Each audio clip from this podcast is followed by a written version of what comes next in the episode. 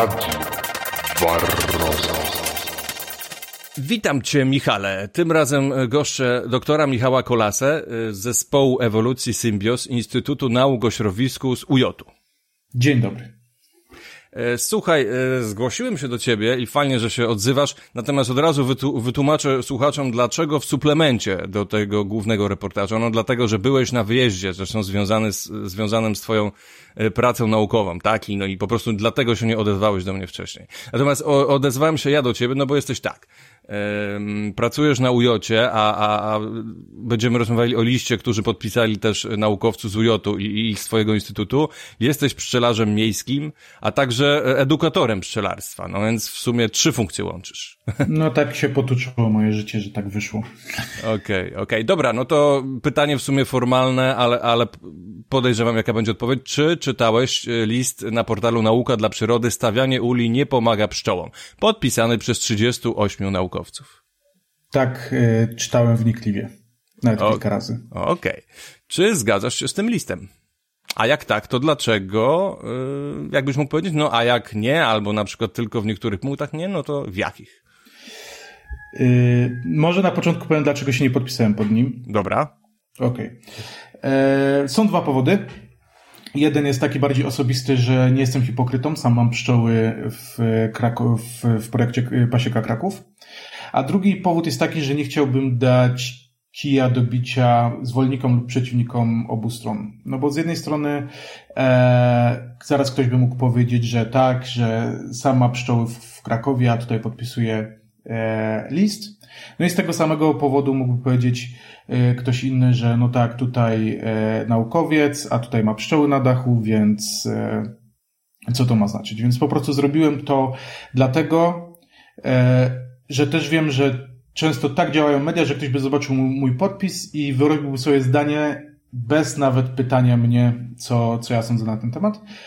A jeżeli chodzi o, o zgadzanie się z treścią listu, to w zdecydowanej większości się zgadzam. Jest bodaj jeden krótki fragment, z którym, e, który musiałbym skomentować, bo nie do końca się z nim zgadzam. Możesz komu nie komentować, dowoli.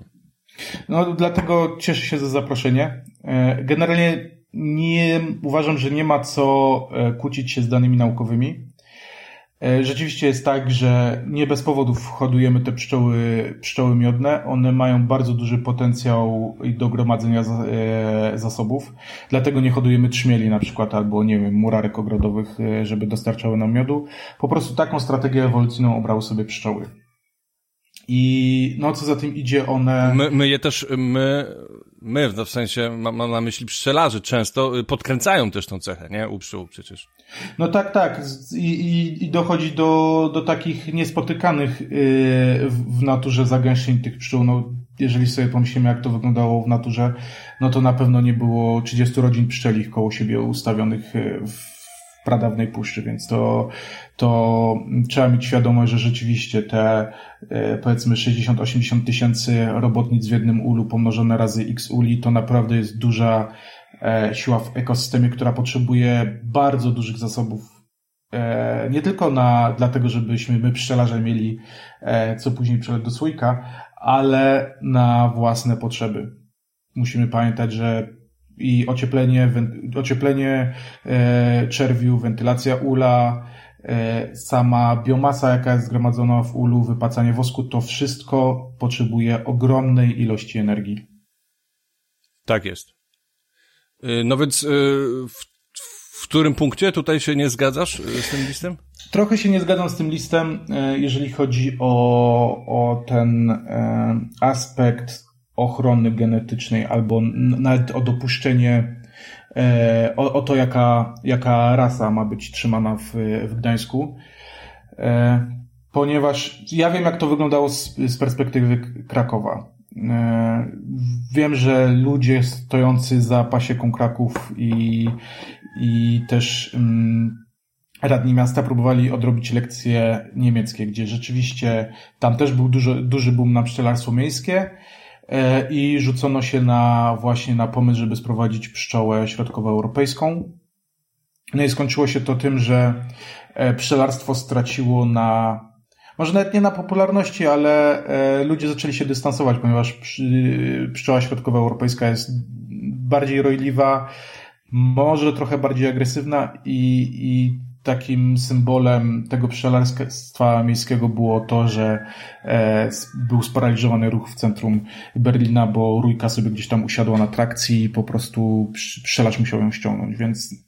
E... Tak jest. E, znaczy, ludzie na tacy laicy mogą kochać pszczoły, mogą traktować to zwierzę, no właśnie trochę tak jak takie misie, który, o których sobie na ofie rozmawialiśmy, ale jednak ważniejsze jest u nich, no instynktowne, chociażby można powiedzieć ewolucyjne poczucie bezpieczeństwa i nawet jak miłe zwierzątka nagle budzą, mogą budzić przerażenie, prawda? I wtedy już jednak wolą bezpieczeństwo.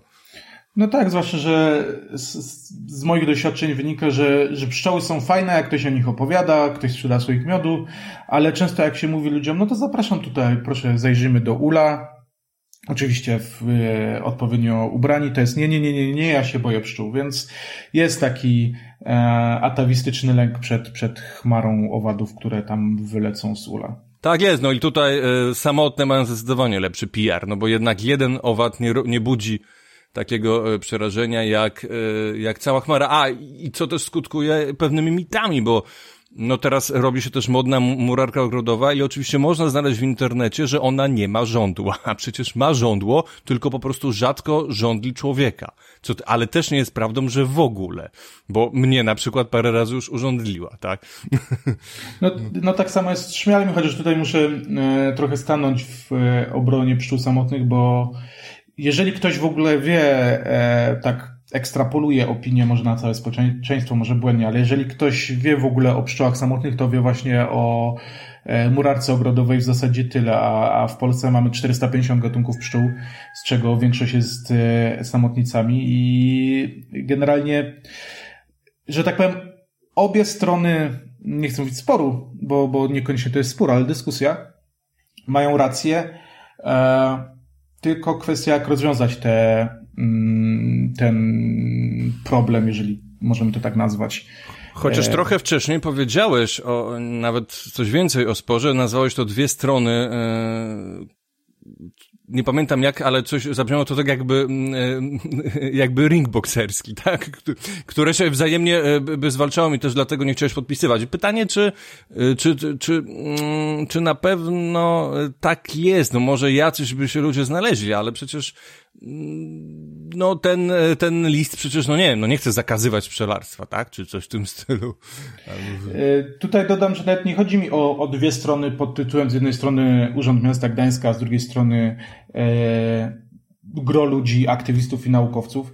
Bardziej chodzi mi o, o spektrum społeczeństwa, prawda? Bo to nie jest tak, że, że to jest powiedzmy 40 osób, które tam ze sobą dyskutują, tylko to jest, e, no jesteśmy jednym społeczeństwem, każdy ma jakieś swoje opinie i każdy może się opowiedzieć po stronie tej dyskusji.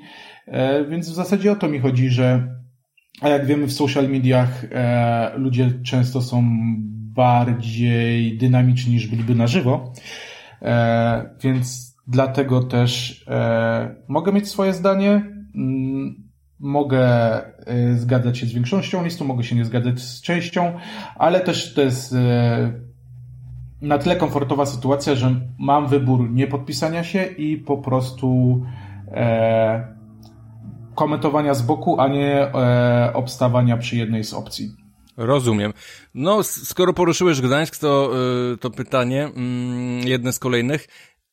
W Krakowie, o czym już mówiłeś, ale także sam jesteś pszczelarzem miejskim, sam jesteś edukatorem, o czym jeszcze porozmawiamy za chwilę, jak i w wielu innych dużych miastach, bo to też ten, ten list wydaje mi się, że raczej dotyczy takich wielkich miast, nie jakichś takich małych miasteczek. Jest, yy, powstało w ostatniej dekadzie, no nie mało paciek. Dlaczego właśnie Gdańsk? Jak, masz na to jakiś pomysł? E, szczerze powiedziawszy, ja mogę mieć przeczucia, ale nie wiem, czy to jest prawda. Natomiast porównałem sobie e, uchwały tych dwóch miast na temat pasiek e, w swoich granicach. I żeby była jasność, ja jestem Krakusem, więc też nie chcę, żeby ktoś myślał, że tak, tutaj e, jestem, e, wywyższam Kraków, bo to jest moje miasto, ale prawda jest taka, że wydaje mi się, że ta ustawa w Krakowie jest dużo bardziej szczegółowa i dużo bardziej bezpieczna, mhm. Ponieważ przede wszystkim wskazuje, jakie pszczoły możemy hodować konkretnie. Mhm. oraz y, jaki, ile maksymalnie może być pszczół na kilometr kwadratowy miasta. No popatrz, czyli właśnie mm, u ciebie w Krakowie jednak są pewne ograniczenia, pewne regulacje i nie może być tak, że nie wiem, osoba, która będzie koncentrowała 100 uli na pasiece produkcyjnej nagle gdzieś w centrum sobie postawi, bo mm, prywatny właściciel tej ziemi się na to zgodzi. Do, do, dokładnie tak. Inna sprawa to jest oczywiście, e, jak często, jeżeli chodzi o prawo, jak to prawo jest e, weryfikowane i później e, egzekwowane. Tak, jak, jak prawo jest później egzekwowane. Natomiast tak, w, w, Krak w uchwale Rady Miasta Krakowa jest zapis mówiący o tym, że nie może być więcej niż 20 rodzin pszczelich na kilometr kwadratowy. Okej, okay, no widzisz, to już jest taki przepis, bo, no bo jest pewna różnica, o czym też yy, z profesorem Zychem rozmawiałem, yy, pomiędzy na przykład, no jednak pasieką produkcyjną, koncentrującą na jakimś obszarze 50 uli, a yy, pasieczką małą, powiedzmy jeszcze nie jakichś wybitnych rodzin produkcyjnych, no, dwa ule na działce na przykład, tak? Tak, zwłaszcza, że wiem, że właśnie większość e, rodzinnych ogrodów działkowych ma też wprowadzone limity, ile może być maksymalnie tych rodzin, więc. E, więc... No widzisz, i, i, i, i czy e, przyczyną tych regulacji poza względami bezpieczeństwa również e, e, była jakaś, no nie wiem, dbałość o, o po prostu środowisko i inne organizmy? Ciężko mi mówić, y, y, jaka idea za tym stała, no ale też y, przepszczelenie nie jest dobre dla, że tak powiem, każdej ze stron dyskusji. Jak będzie za, jak jest za duże przepszczelenie, to ci pszczelarze nie mają co wirować. Te pszczoły wtedy są głodne, trochę bardziej agresywne, mogą być mniej odporne na choroby, etc., etc. I w naturalny sposób wpływa to wtedy na, y, y, katastroficznie na dzikie zapylacze, ponieważ jeżeli pszczoły miodne wyczyściły wszystko w okolicy, to już nie zostaje nic wtedy dla tych e, dzikich zapylaczy. Znaczy te, które się oczywiście żywią konkurencyjnymi e, kwiatami, no bo są też takie malutkie pszczółki, prawda, bardzo, które no żywią się takimi malutkimi kwiatkami, które faktycznie pszczoła miodna nie już, no nie jest zazwyczaj, no nie, nie, nawet chyba nie może, nie może z nich No tak, te, te, też są, też są trzmiele, które e, potrafią pobierać e, nektar z kwiatów, do których po prostu pszczoła nie jest przystosowana. Tak jest. Więc, więc no jasne, ale to, e, no, no trzeba mieć świadomość, że jednak pszczoła miodna to jest e, odkurzacz, to jest powód, dla której ona została E, może nie udomowiona, ale trzymana, bo ona, to, to nie jest zwierzę udomowione. Okej, okay, odpowiadasz na jedno z moich standardowych pytań, ale to może jeszcze kiedyś szerzej. Jasne. Niezależnie od tego, czy jest udomowiona, czy nie, no jej cecha jest, yy, ta cecha, tak jak powiedziałeś, jest wykorzystywana, a nawet w selekcji yy, no, jest podkręcana, tak? Czyli na przykład miodność. No. No, no, tak, dokładnie. A jak no, będzie miał, a tak samo ilość czerwiu jest podkręcana, nie? No szczególnie dla producentów odkładów. Jeżeli na przykład pszczelarz no, nie dokarmił, a ma mięsne takie rodziny, no to już między sobą pszczelarzami teraz mówimy takim językiem, czyli że mają dużo czerwiu, wytłumaczmy innym, e, no i to wtedy pszczoła ma ta bardzo duży przymus, że musi wykarmić swoje dzieci i zrobić wszystko, żeby to zrobić, łącznie z rabowaniem innych rodzin przecież, nie? No tak, dlatego e, ja jestem dosyć kons konserwatywny, jeżeli chodzi o opinię na temat, e, jakie rasy powinny być trzymane na terenach naszego kraju. E, zresztą to jest też regulowane przez prawo, ale no umówmy się, no tak. nie, nie wiem, czy, czy, czy wszyscy pszczelarze potrafiliby wymienić, jakie rasy mogą być w Polsce dopuszczone do rozrodu. Ja spróbuję w takim razie. E, krainka, czyli podgatunek karnika, e, Apis mellifera mellifera, czyli środkowoeuropejska, kaukaska, nie pamiętam łacińskiej nazwy, i włoszka, czyli e, no... Mm, ligustica. Ligustica, o. Tak, dokładnie. I to są cztery rasy pszczół, które są dopuszczone e, do rozrodu w Polsce. A jak e, niech każdy pszczelarz sobie odpowie e, wobec siebie, co trzymał siebie na pasiece. No, ale one chyba są do hodowli w sensie do wpisania do ksiąg. Natomiast nie ma zakazu chyba utrzymywania innych pszczół poza rzeczywiście wprowadzaniem matek pszczelich yy, z krajów poza Unii Europejskiej, chyba że dostanie się pozwolenie. Bo generalnie prawo działa tak, że nic, co nie jest yy, zakazane, no to jest dozwolone. No oczywiście, że tak. Ja nie, nie mam zamiaru się tutaj bawić w prawnika, ale e, pytanie, jak zrozumiemy słowo rozród? Okej. Okay. rozumiem. E, stawiasz pod wąt... znaczy, stawiasz takie pytanie, czy mm, powielanie matek pszczelich, czyli zwykły chów matek pszczelich od linii, które ktoś wyhodował, również mieści się w tym haśle rozród, tak? Nie, nawet y, produkowanie trutni, które służą później do zapładniania y, matek. No tak. W no, sumie to jest tak. element rozrodu. No, no właśnie, więc e, ja myślę też w kategoriach genetycznych, jak to okay. e, wygląda pod względem właśnie tych zasobów genetycznych, które mamy e, na terenie naszego kraju. No właśnie dlatego... i dlatego to jest niesamowite zwierzę ta nasza pszczoła, którym się interesujemy, bo z jednej strony no tak długo już z nią współżyjemy. No równie długo, jak tam pokazują badania archeologiczne, jak i z z kozami, owcami i innymi zwierzętami, powiedzmy takimi e, bliskimi nam, a jednocześnie faktycznie nie kontrolujemy i przecież no pszczoła miodna spokojnie sobie żyje też poza kontrolą człowieka i wtedy no już nie ma mowy o rozrodzie, znaczy jest mowa o rozrodzie, ale już, już nie, już nie tej pszczoły. I to pokazuje, że te nasze problemy, czy tam problemy pszczelarskie są no często inne niż yy, chyba, prawda, yy, innych działów rolnictwa. Y, no właśnie, dlatego też też y, e, może nie moja krucjata, ale taki mój trochę konik, o którym lubię dyskutować. E, jeżeli ktoś hoduje na przykład kury albo krowy, no to uwiąże sobie byka i nie dochodzi do niekontrolowanego e, że tak powiem, niekontrolowanego wypłynięcia materiału mhm. genetycznego w dzicz. A przy pszczołach tak jest. No, Wszyscy wiemy, że trudnie potrafią e, pokonywać ogromne e, odległości. Są przyjmowane po drodze przez e, inne rodziny pszczele, bo to też jest w ewolucyjnym interesie pszczół. Więc zawsze mówię, że to nie jest tak, że pszczelarzu sam sobie hodujesz pszczoły, tylko hodujesz też pszczoły sąsiadom, którzy na przykład chcą naturalnie unasieniać matki. Rozumiem, czyli podsumowując swoją wypowiedź, sądzisz, że ogólnie pszczelarstwo powinno być jakoś kontrolowane, regulowane i nie wyłączasz to z tego pszczelarstwa miejskiego, a być może nawet w mieście bardziej. E, nie, nie, nie, nie. Ja generalnie nie chciałbym tutaj wprowadzać żadnego aparatu e, opresyjnego. Ja chciałbym, żeby ludzie byli po prostu wyedukowani. Zawsze jest, mam takie mm, podejście bardziej oświeceniowe praca u podstaw.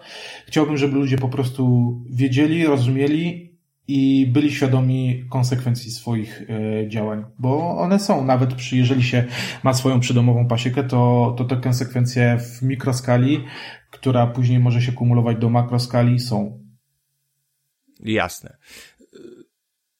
Dobra, czyli po prostu wracając do pytania, Gdańsk być może twoim zdaniem dlatego, że no tam nie masz jakby to jest miasto, które jeszcze tych spraw sobie no, nie poukładało, tak? I, I może dlatego. Poza tym też, i to znowu są moje podejrzenia, bo nie mogę wiedzieć, co, co było w głowie e, i, i, inicjatorów e, e, tej akcji, ale mm, podejrzewam, że mogło być tak, że e, to takie buzzword, czyli to takie hasło, które e, ma trafiać do ludzi, ratujemy pszczoły, to Y, że postawimy rodzinę pszczele, nie, to nie znaczy, że ratujemy pszczoły. To znaczy, że ratujemy pszczołę miodną, która jest najpopularniejszą pszczołą i jak człowiekowi się powie pszczoła, to on automatycznie myśli o pszczele miodnej. Ale podejrzewam, że może się to nie podobać i też byłbym przeciwny takiemu generalizowaniu, y, generalizowaniu ponieważ pszczoła miodna bez ingerencji e, władz, polityków, celebrytów, jakkolwiek to nazwać, radzi sobie całkiem nieźle. Przede wszystkim dlatego, że e, pszczoły miodne mają pszczelarzy, którzy, jak sama nazwa wskazuje, mają się nimi opiekować. E, dzikie zapylacze nie mają takich ludzi, a dostarczają społeczeństwu bardzo drogich e, świadczeń ekosystemowych. Więc też rozumiem e, takie podejście, że e, Słuchajcie, może nie wyolbrzymiajcie, że ratujemy pszczoły, bo postawimy pięć uli, tylko mamy e, pasiekę miejską, która służy edukacji, fajnie, ale nie, nie mówmy od razu, że ratujemy cały świat pszczół e, przez to. Ja to tak rozumiem. I, I faktycznie e, jakby potwierdzę twoje podejrzenia w tym sensie, że, że no rzeczywiście użyto e, takich haseł przy promocji tej pasieki, że wręcz ochrona, że to jest ochrona środowiska i że pszczół w mieście jest e, właśnie za mało i, i, i w ten sposób będziemy chronić środowisko. Także No właśnie, a takie skróty myślowe mogą być dosyć niebezpieczne, więc e, poza tym czytałem też ten artykuł, który tam jest cytowany i, i zęby mi same zgrzytały, kiedy e, przeczytałem o e, gatunku lokalnym pszczoły miodnej. A, no tak, tak, tak. To jest generalnie tak. Znaczy, chciałbym, żeby dziennikarze robili porządny research i zapytali pszczelarza, bo z tego artykułu wynika, że oni tam mają e, pszczelarza pod ręką, żeby go zapytali Aha. albo dali mu do sprawdzenia ten tekst. E, mamy jeden gatunek pszczoły miodnej na terenach Europy i Afryki naturalnie występujący, ale mamy dużo ras lub odmian geograficznych, żeby nie być nazwanym rasistami.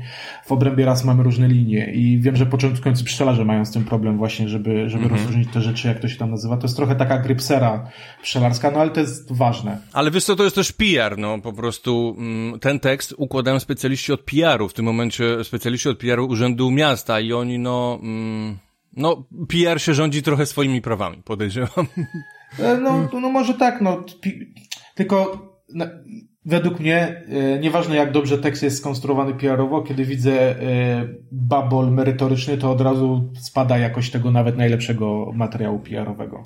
Zgadzam się z tobą, no ale większość ludzi się nie zorientuje, prawda? No bo nie wie w ogóle o co chodzi. No, no i wracamy tutaj do, do punktu wyjścia, gdzie projekt, który ma służyć edukacji, sam w sobie ma błędy merytoryczne. No i to jest taki trochę pusty śmiech.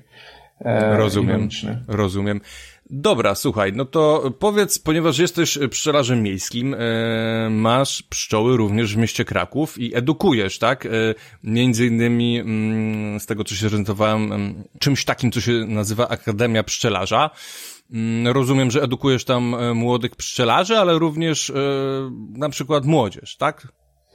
E, tak, generalnie mm, teraz mam trochę z racji pracy urlop od, od tej e, edukacji, ale tak, generalnie prywatnie też, kiedy rozmawiam z ludźmi, albo nawet na grupach facebookowych, co e, czasami odbija mi się czkawką, staram się edukować ludzi. Znaczy edukować to też tak e, może brzmieć e, dwuznacznie, bo nie chcę się stawiać w jakiejś wyższej pozycji, ale staram się rozmawiać z ludźmi na tematy, na których się znam, e, tłumaczyć, że nie wszystko jest, e, można przyjąć na chłopski rozum, e, więc tak, staram się generalnie spopularyzować pszczelarstwo. No właśnie, to co sądzisz o takim pszczelarstwie miejskim, jakie może mieć ono cele, czy jakie ma cele? No takie właśnie prawdziwe. Mm. Y nie ma co uciekać od tematu PR-u. To jest na pewno dobry PR dla, dla miasta lub dla firm, które chcą mieć u siebie na dachu y, pszczoły, bo jest to modne. Wiemy, że na katedrze Notre Dame były pszczoły, które przeżyły pożar. E, więc to jest jedna sprawa. Żyjemy jednak w, czy tego chcemy, czy nie, w kapitalistycznym świecie i, i ten PR się liczy, ale e, ja mam nadzieję, że przede wszystkim najważniejsza jest właśnie ta mm, strona edukacyjna, gdzie można porozmawiać z ludźmi i rzeczywiście im powiedzieć, że e, tak jak kiedyś był odpływ ludzi ze wsi do miast, tak teraz jest trochę odpływ pszczół ze wsi do miast z prostego powodu. Pszczołom jest po prostu lepiej w mieście i to nie ma co się ukrywać. W mieście nikt nie pryska e, żadnymi środkami ochrony roślin, a jeżeli pryska, to nie na taką skalę.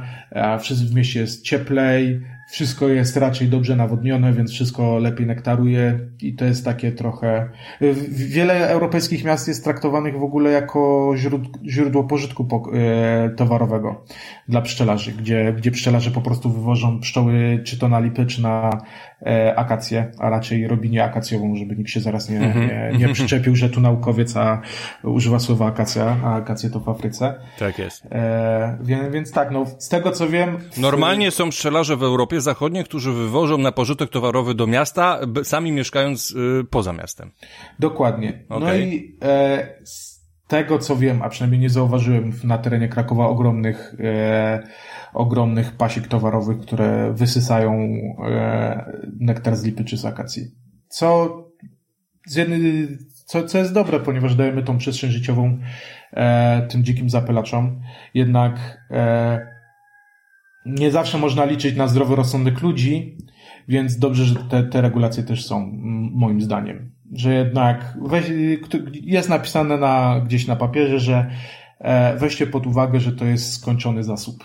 E, Michale, teraz mówiłeś o tym mieście i o tym, jak się pszczoły czułem w mieście, więc trochę takie pytanie ewolucyjne, czyli trochę pod ciebie, bo jesteś no, naukowcem w zespole ewolucji. E, jest taki termin jak synantropizacja. E, I, a tym bardziej synurbizacja, czyli właśnie organizmy dostosowują się do życia w mieście. Czy, czy pszczoły też mogą być takimi organizmami? Ciężko mówić o ewolucji, kiedy co dwa lata wymieniamy matki pszczele na e, matki od hodowców matek pszczelich, więc co, co nie, oczywiście nie, nie jest niczym złym i nawet e, dobrze jest mieć matki o wyrównanym pogłowiu niż e, mieć jedne super agresywne, a jedne super łagodne, więc tutaj absolutnie nie, nie chcę e, psioczyć na, na e, odbieranie matek od hodowców które mają jakąś tam jednak wystandaryzowaną jakość. Ale no tak, no w takim przypadku nie możemy mówić raczej o ewolucji, no chyba, że jakiś e, hodowca prowadzi program e, krzyżowniczy i doskonalący linię pod względem przeżywalności w mieście. Michale, miałem na myśli e, też, a może nawet głównie właśnie inne pszczoły, typu pszczoły samotne, które samoistnie sobie żyją w mieście, trochę tak jak powiedzmy inne organizmy w takiej dżungli miejskiej. Ale no, to, tak, w takim przypadku jasne, że możemy mieć e, różnego rodzaju presje. E, istnieje zjawisko, które dopiero z tego co wiem niedawno zostało dostrzeżone, coś takiego jak toksyczność światła. Jednak w naturze nie ma tak, przynajmniej na naszych szerokościach geograficznych, że to światło cały czas gdzieś tam świeci, a, a w, mieście robi się ciemno i momentalnie zapalają się światła, więc to, to też może być jakiś e, czynnik tym razem negatywny, jeżeli chodzi o miasto i, i wszelkiego rodzaju wady. E, pewnie Ale ne negatywny, jeśli chodzi o czas współczesny, co nie znaczy, że nie pozytywny w sensie kreatywnym dla mechanizmu ewolucji, tak? Czyli jeżeli, załóżmy, nic by się nie zmieniło, to można się że spodziewać, że populacja za 50 lat może troszeczkę się różnić, tak? Ta miejska. Dobrze myślę? Tak, jeżeli, jeżeli wychodzimy ze założenia, że za 50 lat w ogóle e, będą zapylacze. Teraz tak uderzam trochę w, ton, w tony pesymistyczne, no ale jasne, mm, pełno y, dzikich zwierząt przeszło jakąś tam selekcję. E, znam taką anegdotkę, że niedźwiedzie nauczyły się, kiedy są odbierane śmieci w jakiejś tam gminie i przychodziły dzień wcześniej, żeby sobie zajrzeć po prostu do, do śmietników.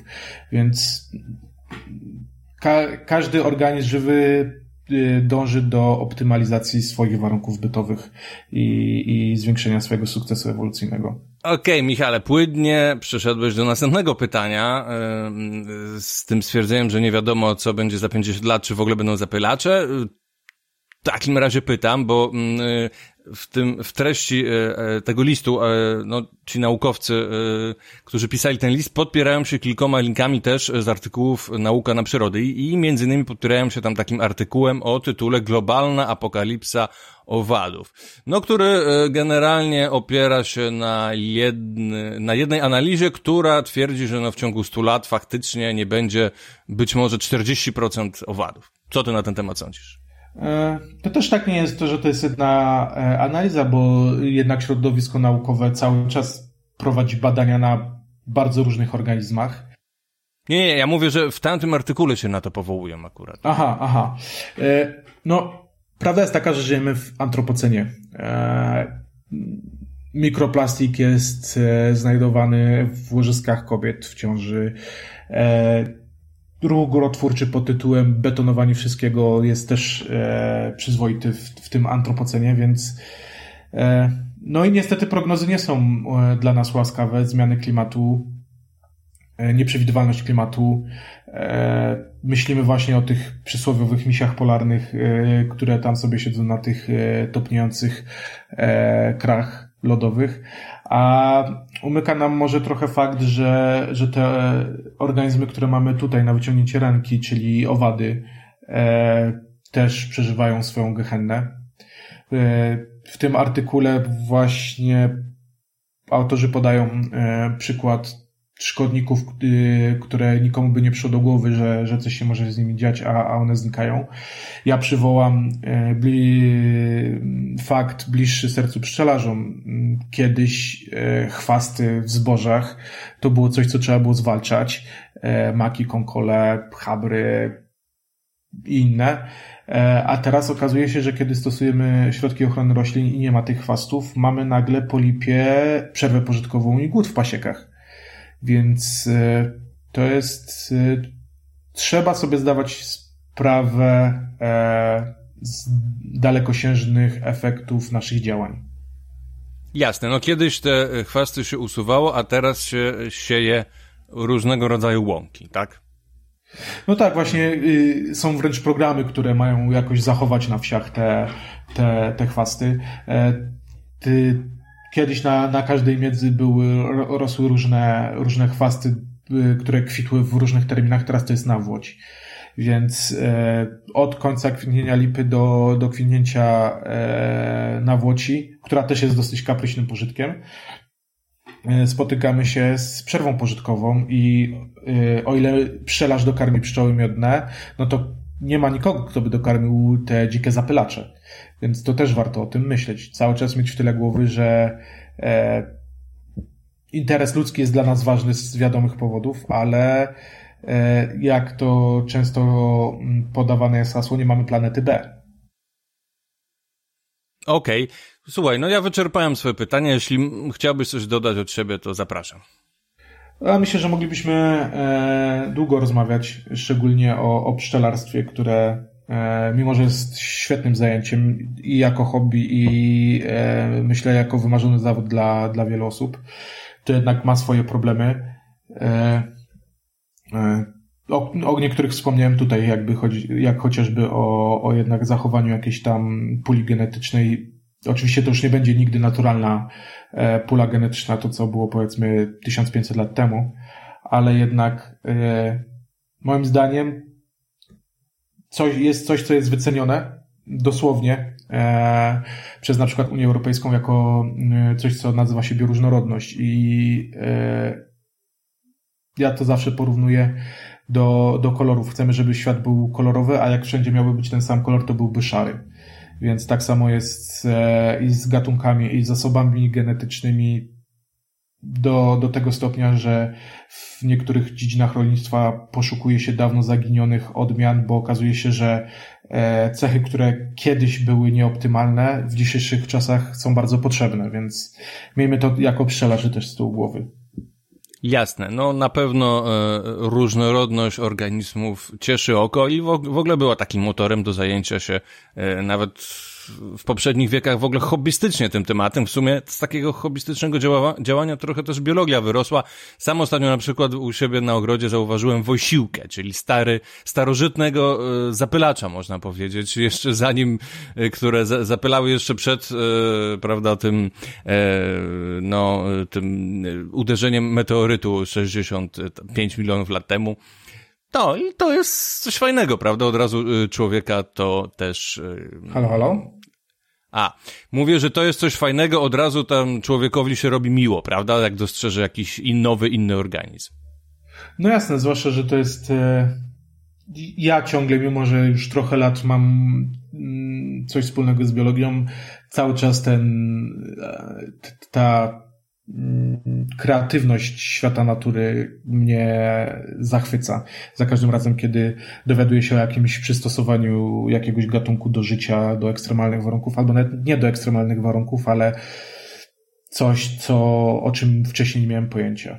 Więc Jasne. To jest super. Dziękuję Ci, Michale, za wywiad. Mam nadzieję, że kiedyś w Radio Wyraza usłyszymy się na takim być może normalnym wywiadzie, nagrywanym osobiście w Krakowie, czy nie, dłuższym gdzie będziesz e, głównym gościem. Byłoby mi bardzo miło.